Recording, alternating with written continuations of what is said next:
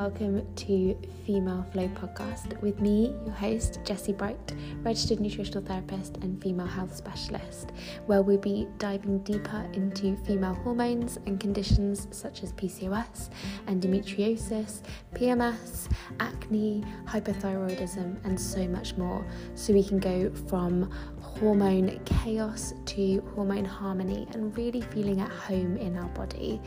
We'll be touching on nutrition, lifestyle, mindset, and really taking a holistic approach to female hormones. So I really look forward to you joining us, and let's get stuck in.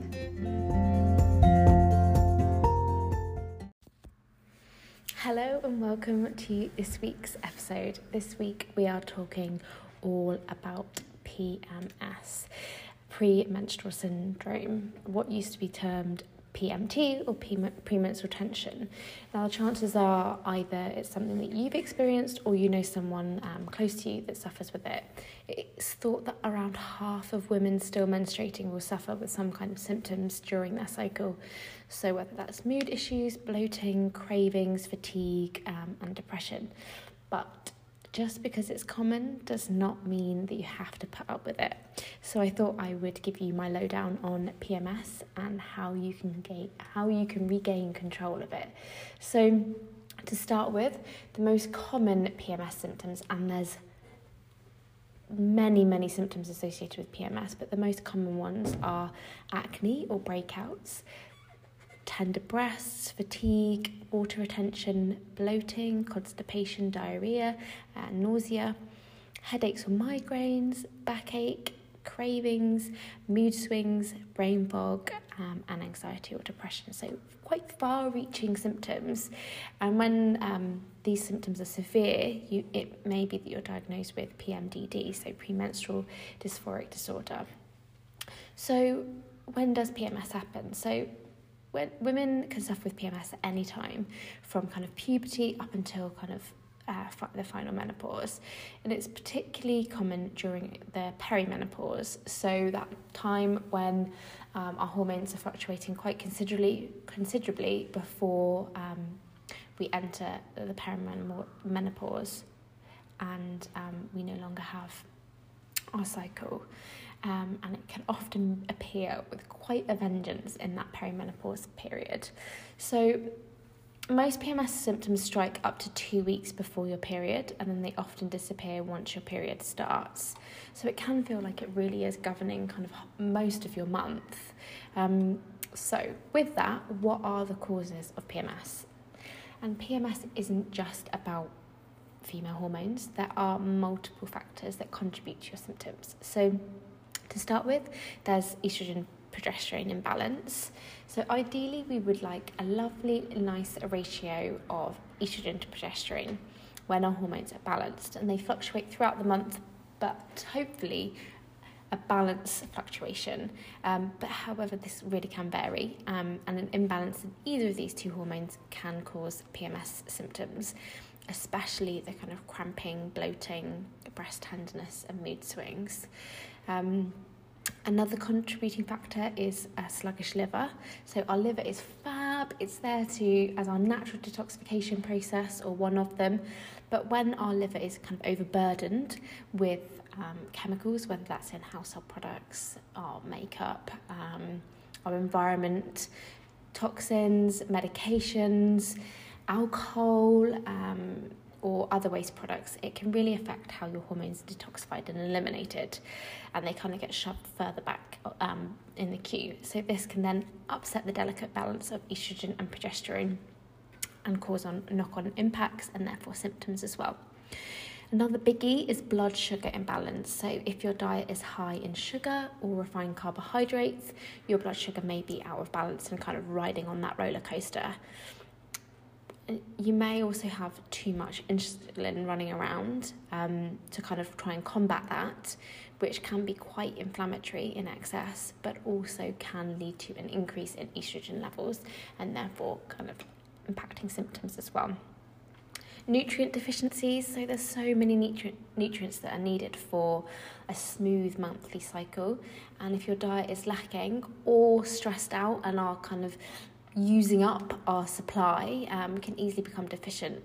Those key nutrients that often we see deficiencies in, I often see magnesium, zinc, B vitamins, vitamin D, iron and folate, but it's really easy to get those tested, and it's something I often do with clients.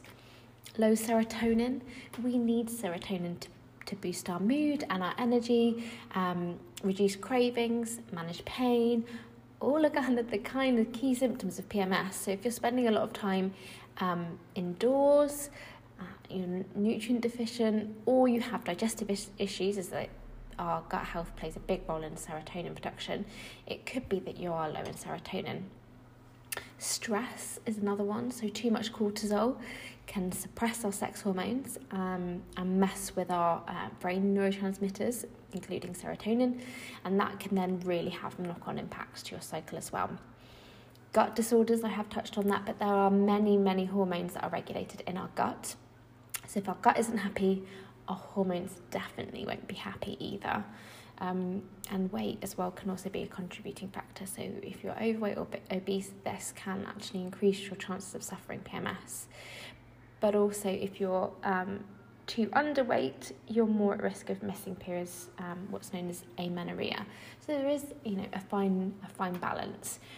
And it's probably not just one thing, it's probably a culmination or an accumulation of multiple things. So with that being said, what are the natural solutions to PMS? So top one, a biggie, is eat hormone-friendly foods. So eat real whole foods, lots of healthy fats, good quality protein, low GL carbs, so more kind of complex carbohydrates, those whole grains, rather than the refined kind of white and fluffy carbohydrates.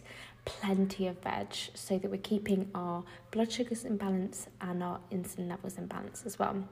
Now, if this is hard, my absolute top tip is to make a daily smoothie with really good quality proteins and a mix of veggies to really get your nutrients in. And if you want some smoothie inspiration, then I will pop a link to my power pack smoothie recipes in the show notes, so that you can grab a copy of those. And I don't normally advocate snacking. I try and move away from it because it does have an impact on our blood sugar levels. But for the week running up to your period, you may feel more hungry and need that kind of energy or nutrient boost. So snack on things like nuts, seeds, hummus, and oat cakes, or veggie sticks, particularly raw carrot, as it contains a fibre that's really great for detoxifying estrogen and supporting our gut with estrogen detoxification, or low sugar fruits, so berries are a really great option.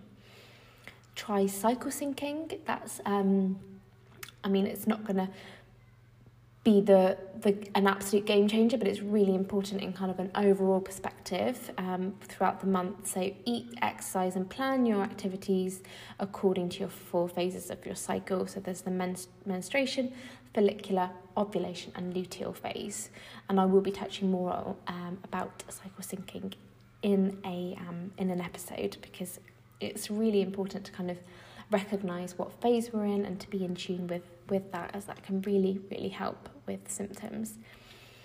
Support your liver, so reducing caffeine, alcohol, processed foods, sugar, especially in the week or so before your period is due, which, as I touched on, often you are feeling more hungry, but try not to opt for those kind of processed sugary foods, as that really won't help not only your liver but your blood sugar regulation as well.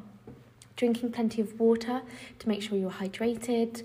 Include lots of cruciferous vegetables in your diet, as they are absolutely fab at supporting our liver to detoxify excess estrogen.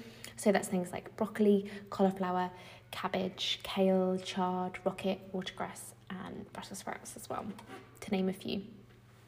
Stress management, so ideally we want to be switching off that fight or flight response every day, whether that's with some mindfulness, relaxation, whether that's reading, music. I love to recommend clients turning the music up on their way home from work and just belting out their favourite song, because I really feel that's a great way of kind of switching off from work and helping to kind of wind down for the afternoon, evening. Laughter, walking in nature, yoga, Epsom salts, or whether it's gardening, knitting, doing a puzzle, whatever works best for you, but try and incorporate 10 minutes at least every day of something that's just kind of going to help support and nourish you in that way. Increase serotonin and melatonin, as their serotonin is the precursor of melatonin, our sleep hormone. So that really is important about maintaining a really good daily circadian rhythm. So getting daylight in every day, that's how our serotonin is stimulated. So we really need to be getting daylight in first thing in the morning. So whether that's a brisk walk or sitting outside with a cup of tea, depending on the time of the year, or just opening your back door and just kind of taking 5 minutes first thing to really allow that sunlight to kind of help stimulate our serotonin and cortisol levels. Make sure your body gets that message to make melatonin, your sleep hormone, by not going to bed too late. Ideally around 10:30, we need to make sure our bedroom is dark and avoid gadgets and screens with the blue light, which blocks our melatonin, ideally 2 hours before bed, but at least an hour. And ultimately, we also need to be making sure that we're supporting our gut. So remember to chew your food. Ideally, 15 chews per mouthful to really make sure that our enzymes are helping break down our food and we can extract the nutrients that we're eating. Digestion really does start in our mouth. So also including some probiotic food. So that's whether that's live yogurt, kefir, kombucha, sauerkraut, miso. Diversify your veggies. So really eating the rainbow of colour, the more the merrier for your gut bugs, honestly, when it comes to fibre and veggies. Or if you are really struggling and you have been struggling for a while with your gut health, then maybe working with a practitioner, someone like myself, where we can take a detailed stool test, or even go on kind of symptom and medical history if your gut isn't happy, so we can identify the root cause of your issues. And then finally, there might be some supplements that can be really helpful to kind of give your hormones a boost. So touching on magnesium, that is a really fab way to kind of support mood and cramping and energy levels as well. So whether that's using as a supplement or something like Epsom salts and having a bath with some Epsom salts in, ideally a cup of salts in your bath, that because we can absorb magnesium through our skin. So that's a really, really lovely way of doing it. Also a really good quality multivitamin that includes all active B vitamins, the whole spectrum, and all minerals. And supplement quality can vary massively. So I would really encourage you to invest in a good quality one, not just something from a supermarket, as often they are not as good a quality as you would like, or will give you the support that you need. Vitamin D, whether it's worth getting your vitamin D levels checked, is a fat-soluble vitamin, so I wouldn't go ahead and kind of supplement high dose without knowing what your levels are. But whether that's something that your GP has recently tested, or you can get checked, or better you can do a home test for about £30, just to check what your vitamin D levels are, so that you can kind of help support those. But it is important that there are cofactors involved with being able to utilise vitamin D, so we want to be making sure that we're getting vitamin K2 in, and obviously magnesium is a really good support there as well in terms of regulating our vitamin D levels. Antioxidants or liver support, again there's lots of foods that can support that, the rainbow of veggies and fruits, but berries are fab, and there are some great liver support supplements, but it is really important to know what medications that you're on, rather than just supplementing, as they could have some form of interaction, including if you are on any form of contraceptive as well. Whether that's some adrenal support if you are feeling stressed, there are some lovely, really nourishing adaptogens, things like ashwagandha, rhodiola, L-theanine, which is a compound in green tea. But again, be cautious if you are on medications. It is worth working with the practitioner so that you can make sure that it's not exacerbating or interacting with your existing medication. Omega-3 fats, so that includes EPA, DHA and GLA, help with inflammation and pain. So whether that's some lovely fish oil or algae oil will be really lovely there as well. And some other really great supplements, but I would say those are the top ones. And if you want any more support or advice, then please do reach out. My email is info@naturallybrightnutrition.co.uk if you just want a bit more information or book in a free chat just to have a chat about what your current situation is, then absolutely get a call booked in and we can chat further. So I hope that really helps with PMS. To see that there's lots of kind of contributing factors. It isn't just one thing, but there are lots of ways that we can support it through our diet and our lifestyle. So I look forward to speaking to you next week for our next episode. But in the meantime, have any questions, then do just reach out. Speak to you soon.